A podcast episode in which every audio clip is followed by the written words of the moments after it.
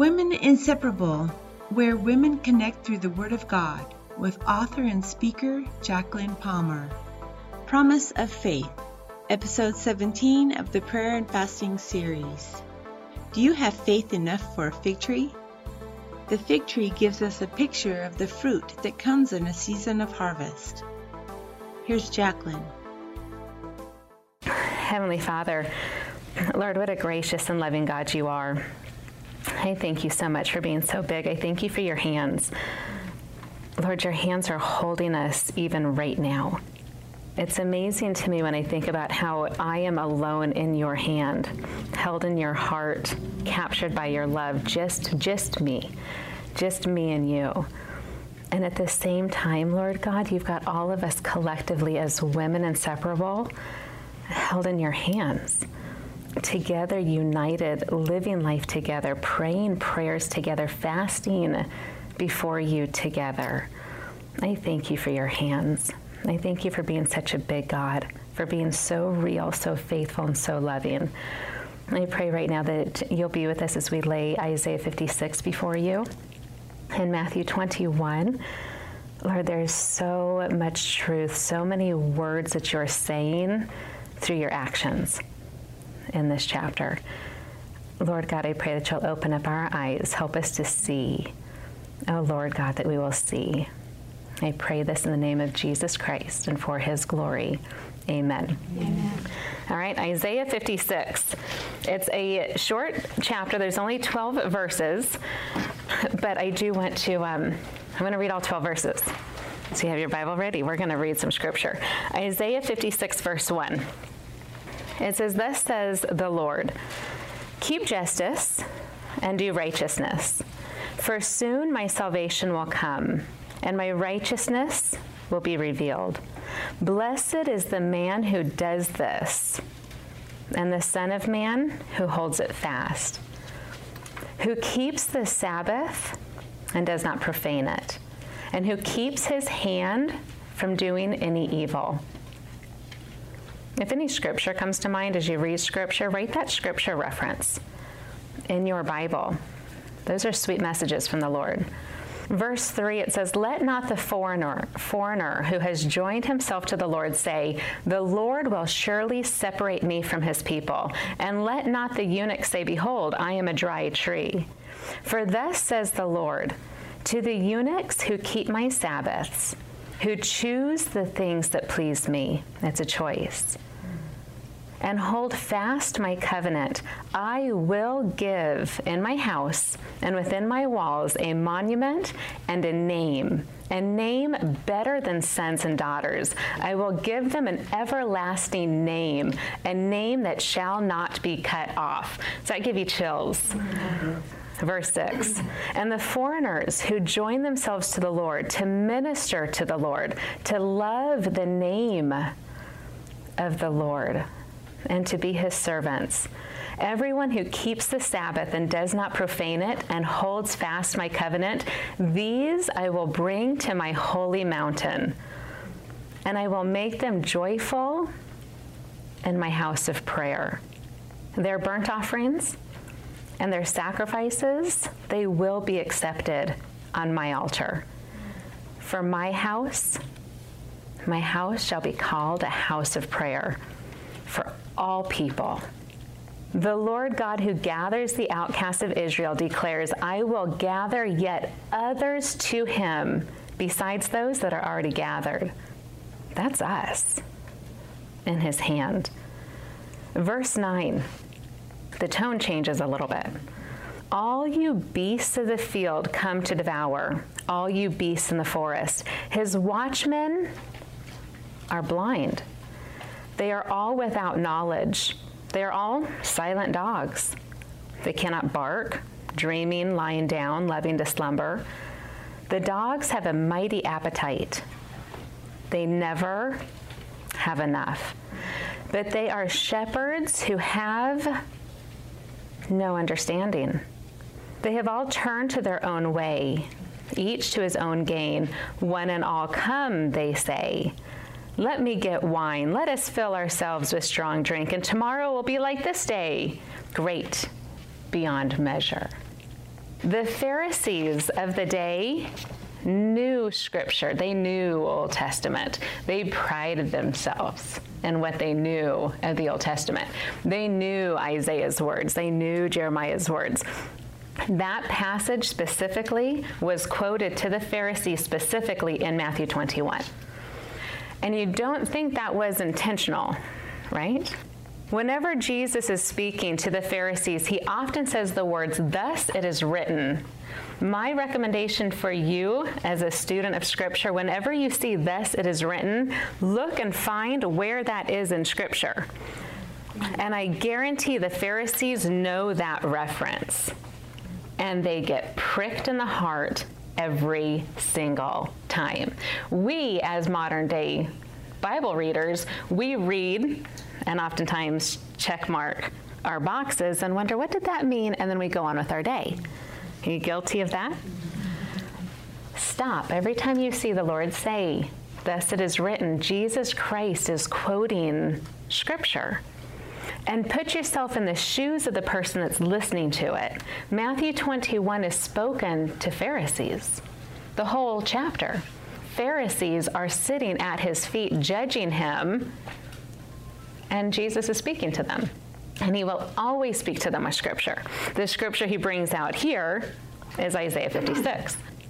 In the tiny little portion in Matthew 21, he gets away from the Pharisees and he has a conversation with his disciples.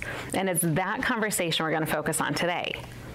It's the only time in Matthew 21 that he is not captivating we want to use the word captivating, focusing his attention on the Pharisees through his actions, through his miracles, through his words, are not done for the Pharisees. This little section is for his people, his 12. And the words that he says to them, a little confusing for some of us city dwellers. Matthew 21, verse 18. It says, In the morning, and I'm going to read this and then I'm going to backtrack in Matthew 21. But verse 18, it says, In the morning, as he, Jesus, was returning to the city, Jesus became hungry. And seeing a fig tree by the wayside, he went to it and found nothing on it but only leaves. And he said to it, May no fruit ever come from you again. And the fig tree withered at once. When the disciples saw this, they marveled and they asked this question How did the fig tree wither at once? A fig tree was known for its fruit bearing capabilities. It would start its fruit bearing in the spring. And a fig tree, I've learned, produces signs of fruit before it grows a leaf. Fascinating fact. And when you look at the parallel passage in Mark 11, there's so much emphasis on the leaf and the presentation of the leaf, the fact that the leaf is there, but there's no fruit. And here at the beginning of the season of the fruit bearing year of the fig tree, it's full of leaves and there's no fruit. Interesting fact about the fig tree. Verse 21, Jesus answered their question. And he says, Truly I say to you, if you have faith and you do not doubt, you will not only do what has been done to the fig tree, but even if you say to this mountain, be taken up and be thrown into the sea, it will happen. And whatever you ask in prayer, you will receive if you have faith. It's all about faith. Mark chapter 11, Jesus says to them, Have faith specifically in God. And remember, this conversation has taken place between Jesus and the disciples. The new way, the ones that are learning to step away from the Old Testament, to step away from the sacrifices, to step away from what was, and to fully grasp what will be to learn what is the way, what is the truth, what is the life. These 12 men are learning, and this is one of their life lessons. And they're watching and they're paying attention. Right before this happens, they were in the temple in Jerusalem with Jesus. And Jesus, this is right before, this is Matthew 21. We're drawing near to the end of the life of Jesus on earth. We're getting close to that week before Passover. So there's a lot of traditions taking place going on. And Jesus is up on the Mount of Olives, and to talk about the Mount of Olives is a beautiful thing to discuss, but with time and, you know, we have a half hour, we don't I always want two weeks. Let's do a two week retreat right here, fireside room. Bring your sleeping bags. Let's do this. But we only have 30 minutes, so we can't go through what happened on the Mount of Olives through the Old Testament. But there are monumental moments that took place throughout the Old Testament on top of the Mount of Olives. Jesus is standing there. We see him at the beginning of Matthew 21, standing on the mountain of, Mount of Olives, overlooking Jerusalem. And oh, and you know he's thinking, remembering what the prophets said, what the prophets did, what the kings built, what the kings destroyed on this mount. Because, like it was pointed out this morning, there is no time with God. And he's up there and he's remembering. He's thinking, this is what my men of God did on this mountain. This is what's going to be happening on this mountain as I pray before my Father. This is what I can see from this viewpoint of Jerusalem. And his men are with him, and he's overlooking Jerusalem. And they walk into Jerusalem, they walk into the temple where sacrifices are to be happening, and they really weren't. There was selling. People weren't bringing their sacrifices, they were buying their sacrifices. That's not okay. You have a gift to lay before the Lord, don't go to Target before going to church. Don't buy that gift. Ask the Lord, Lord, you've promised me a gift from the Spirit. Please show me what that gift is. How do you find that gift? You volunteer. You slip on a pair of shoes and try out VBS and you learn, that's my gift. I love what I did. I want to do that again. I just laid that freely before my king. Some of us will slip on a pair of shoes and think, I will never wear that stiletto again. that was not meant for my feet. I was fell, I was sloppy, it was clunky, I'm not doing it. Good. You just learned. That's not my place in the kingdom of God, but I'm going to try again. And it goes back to a lot of what Kristen was telling us a couple weeks ago. Serve, offer your gifts of sacrifice. Here, these people were coming into the temple to offer their sacrifice, and they were buying it, which means the religious people of the temple were selling it. Shameful. This is what Jesus was doing, this is what the men were witnessing. And Jesus goes in with righteous anger, and we know the story. He overthrows the tables. He overthrows the money changers. He overthrows, takes over, and he proclaims Isaiah 56 My house is to be called the house of prayer. And you turn it into a den of robbers. And the disciples are watching this, fascinated by this. The disciples are there listening to children who were there with their parents and proclaiming who Jesus the Christ was, the children were. And there were blind men proclaiming who Jesus was and were being healed. And there were lame men that were in the temple that were proclaiming who Jesus was and they were healed. And the Pharisees were so angry. The Pharisees, the religious, the show, the tree full of leaves with no fruit. That's what the Pharisees were doing. And the disciples who are learning what the new way is, the new truth is, the new life is, are watching all of this. And they've gone through a couple life lessons. So they're, you know, note to self, another life lesson. What are we going to learn? Ask Jesus later, what did you mean? They asked Jesus multiple questions. What did you mean by that parable? And Jesus always patiently explained it to his men. But this is what's happening. The Pharisees are angry. The people that were present, the children, the ill, were proclaiming, and the disciples were watching. And after this, they go out to the fig tree, and it looked just like what they saw in the temple. It was a tree that was created to bear fruit, that was showing signs of a fruit bearing tree. It was growing its leaves already, but there was no fruit. And Jesus uses that as a testimony, as an example for his men. And he said to the tree, May no fruit ever come from you again. It's a new day. It's a new way. Jesus, according to Isaiah 56, is giving us a new name, a name that is above everything. It's a name that gives us eternity. A name, I love that it says greater than even sons and daughters. I can't even wrap my head around what that means. How often do we proclaim the fact that I am a daughter of the king? And we like giggle a little. Like, that's my place. That's who I am. And he's like, I'm going to give you a name higher than what you can even comprehend a son and daughter is. What is that? I don't know. But that's my name. That's your name. That's faith. That's the power of faith. Jesus says in verse 21 when the disciples were asking how? How can this fig tree this powerful fig tree that is known throughout scripture that is known throughout our country how can it die that quickly? Jesus says faith. And then he says to the disciples your faith can do more than what you just witnessed. And what you just witnessed was the destruction of religious falsehood. That's what your faith can do. Your faith can look at religion and silence it. What would that look like? What would that look like? If you prayed that upon somebody that you know, if you pray that upon a battle that you have in your own head, we talked about um, the battle that we have in our heads with, I believe that Jesus is the Son of God, but I also struggle with this religious truth, which is correct.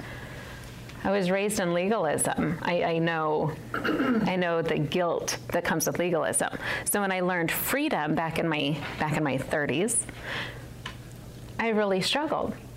Like, am I allowed to do this without guilt?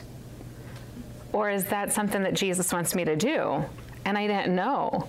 And I had to learn different, different things from what to wear, from what to eat, from how to do my hair.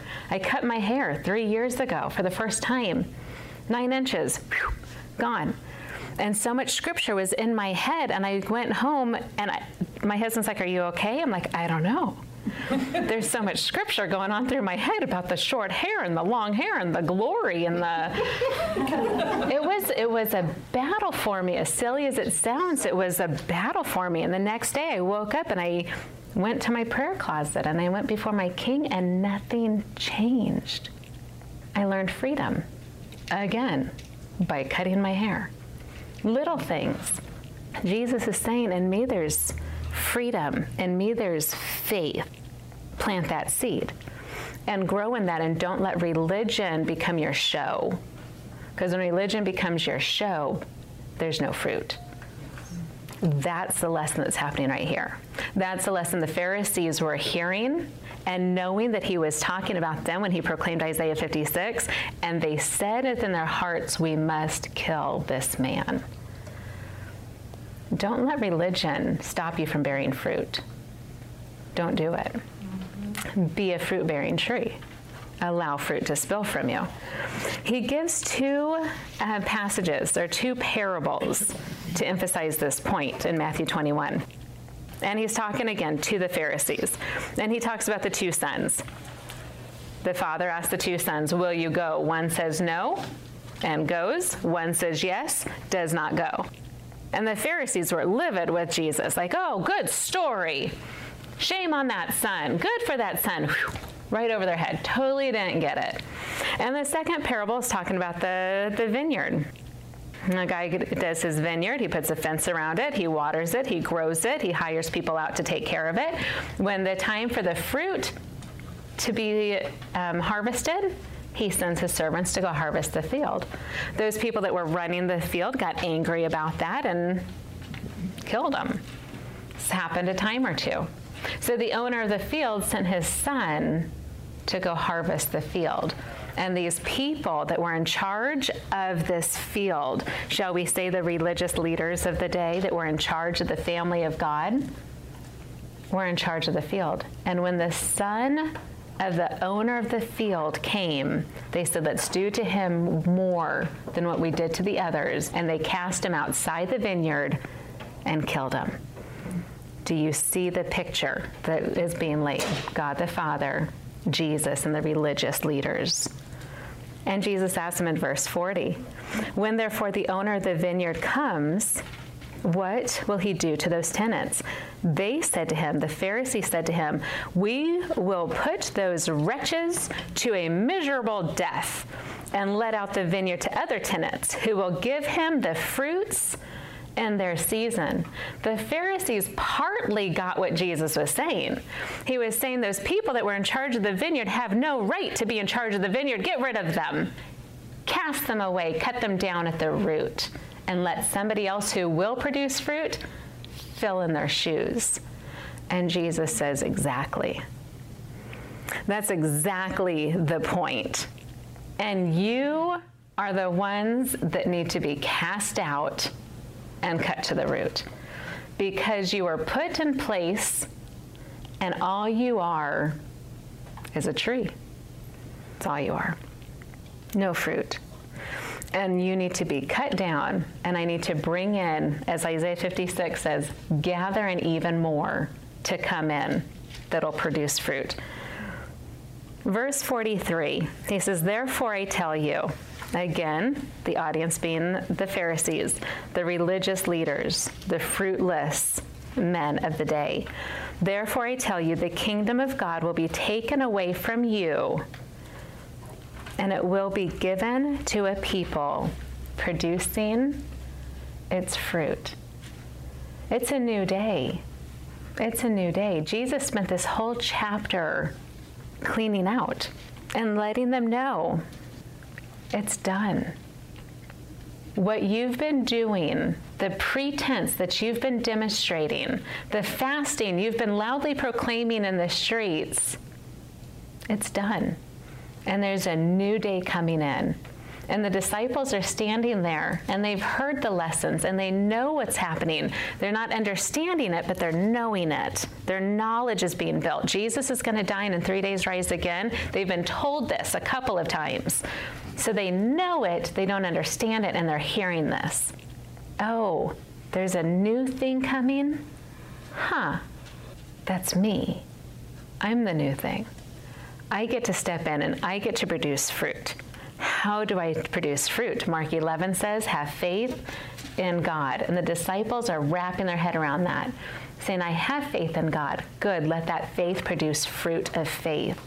And when your fruit produces fruit of faith and you surround yourself by those that have fruit that produces fruit, do you see how the multiplication takes place? Because that is one thing, as many of us know, is the process of pollination. So when a fruit is there and alive and ready, it can produce more fruit that's alive and ready. It's about life. This whole chapter is about life. It's your fruit. Does your fruit produce life? And if it does, your life will produce fruit of faith. And that fruit of faith will produce life. And that life will produce fruit of faith. And it goes on and on and on. And as it grows within you, it'll grow within those around you. And it just multiplies and multiplies. Not because of what you've done, but because you have faith in God and you've given it fruit and you've let that fruit grow. It makes it sound so simple, doesn't it? We had a challenge this week, and that challenge was to um, lay James 2 uh, before the Lord in prayer. Some of us may have done that before we came today. Some of us will be so excited to do it tonight. This is about your faith. This is about your fruit. The first question is always this Do you know Jesus? Do you know Jesus is the Son of God, the one who came, who was buried, who rose again? Do you know Jesus? If you do know Jesus, you have a seed of faith. Is there fruit from your seed of faith. This is what Jesus is saying. This is what Jesus was saying in Isaiah 56, what he is saying in Matthew 21, and what James is emphasizing here in James 2. It's one thing to proclaim, Lord Jesus, I believe in you. I want you to be my Savior. I want you to be my Lord. I believe in your resurrection. Please call me yours for all of eternity. Amen. Beautiful, powerful. Receive Jesus Christ as your Savior. And then do something. You have to do something. If you don't do something with that, that seed was planted and it died. There's no fruit. This is what James is battling here. In James 14, he says, What good is it, my brothers, if someone says he has faith but does not have works?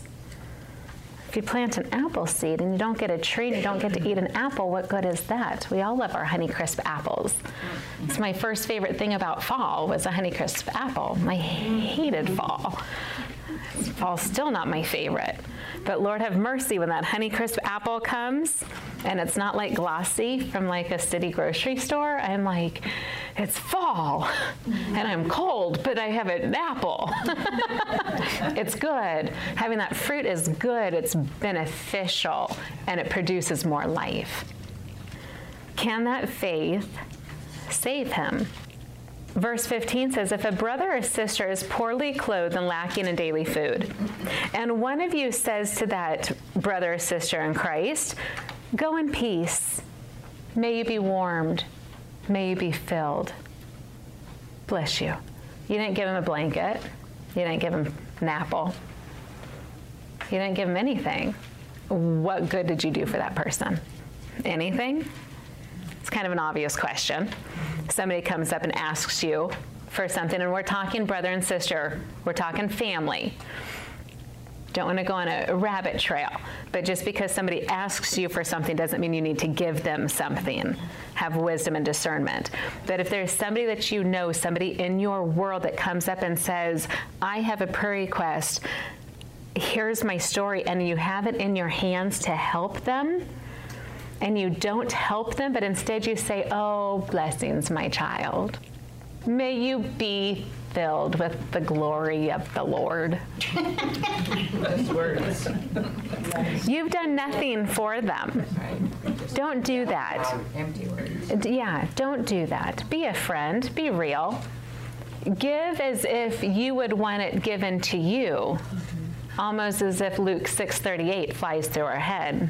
Give and it'll be given unto you. Shake down, press down, and running over. Give. This is what it's saying.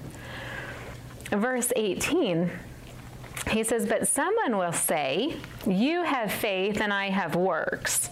Show me your faith apart from your works, and I will show you my faith by my works.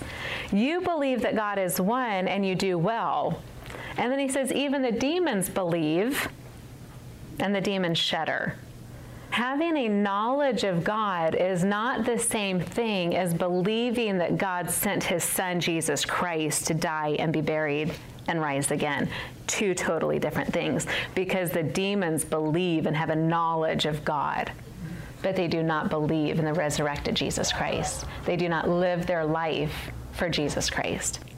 Do you want to be shown, you foolish person, that faith apart from works is useless. And then he gives the story of Abraham and how Abraham had faith and he put his faith to action. And because he took his faith and he put it to action, God said, I've got you taken care of. You are now called righteous. And perhaps that's our name in Isaiah 56 higher than a son and higher than a daughter. You are called righteous. You are called my friend. That's sweet. verse 24, James says, You see that a person is justified by works. You see it. You know this. He's justified by works and not by faith only. If you don't know that, can I ask you to read Hebrews 11? Hebrews 11 is a long chapter, and every verse starts with two words by faith. By faith, this person believed God, and it was counted to him for righteousness. And the things that they did were not small things, they died, multiple of them. Big things by faith, by faith. Verse 25 says, And in the same way was not also Rahab the prostitute justified by her works when she received the messengers and sent them out by another way. It takes more than just a seed of faith. It takes faith to move to action. You have to demonstrate it. You have to demonstrate it. Can I say that again? You have to demonstrate it. It cannot just be faith. Put that into any relationship. Think about your marriage. Just because you say I do doesn't mean you have a great marriage. Oh, there's so much that could be said. You think about your children, and just because you get to hold that baby doesn't mean you're guaranteed anything. You have to participate. You have to be present. You have to be present in your marriage. You have to be present with your children. You have to be present with your grandbabies. You have to be present with your friend. You have to. That goes right back to the beginning. A friend comes to you and says, I need a blanket. Oh, God bless you, child. Be present. Give a blanket. Verse, verse 26 to close. It says, For as the body apart from the spirit is dead. We talked about that last week, correct? Our body is perishing. And oddly enough, that comforts us. But a body cannot continue without its spirit. That's death. It's the same thing. So also faith, apart from works, is dead. Heavenly Father, there's so many words that can be said. And I pray your spirit, Lord, is saying them right now upon our hearts. Lord God, help us to listen the scripture that you're penning on our heart right now, help us to write down, to record, to memorize, to ponder. Help us to apply that scripture to our life today. Lord God, faith is so big. Faith is so powerful and it must be grown. And the only way to grow it is in prayer is taking one more thing before the throne of God and saying, I have faith in you to answer this prayer, to make this happen, to see this happen, to open my eyes, to open my heart, to grow me in you as your daughter, as your friend. And we rise up stronger in our faith, and then we do it again. Lord God, I pray that you'll grow our faith. Grow our faith in our prayers. Grow our faith in our fasting life. And Lord, I pray that we'll demonstrate our faith. Give us opportunities, even today, to be present in the life that you've given us to live. Help us to take our faith to action for your kingdom. Lord, that what we do will demonstrate your faith for your glory. And Lord, I pray that everything we say, everywhere our feet goes, everything our hand has to offer will be done for your honor. Lord God, you are so big. And I thank you again for holding us today. Thank you for giving us the gift of faith. I pray that we won't squander it, that we won't waste it, but we'll just glory in the joy that comes with being yours. In the name of Jesus Christ, we pray. Amen. Amen. Thank you for joining us. You can find us on Telegram at WI Online.